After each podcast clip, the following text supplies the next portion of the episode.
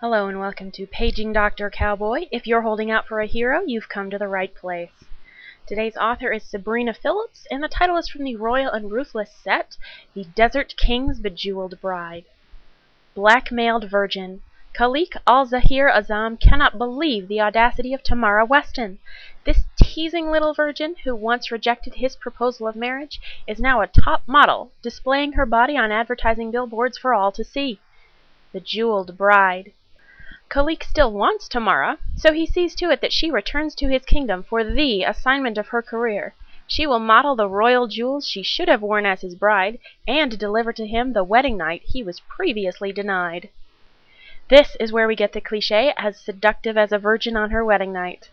And the king of a faux Middle Eastern country deserves a woman who can lie back and think of England all night long.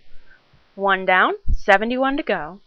So until next time, this is the future Mrs. Dr. Cowboy reminding you that the best ones don't keep it between the covers.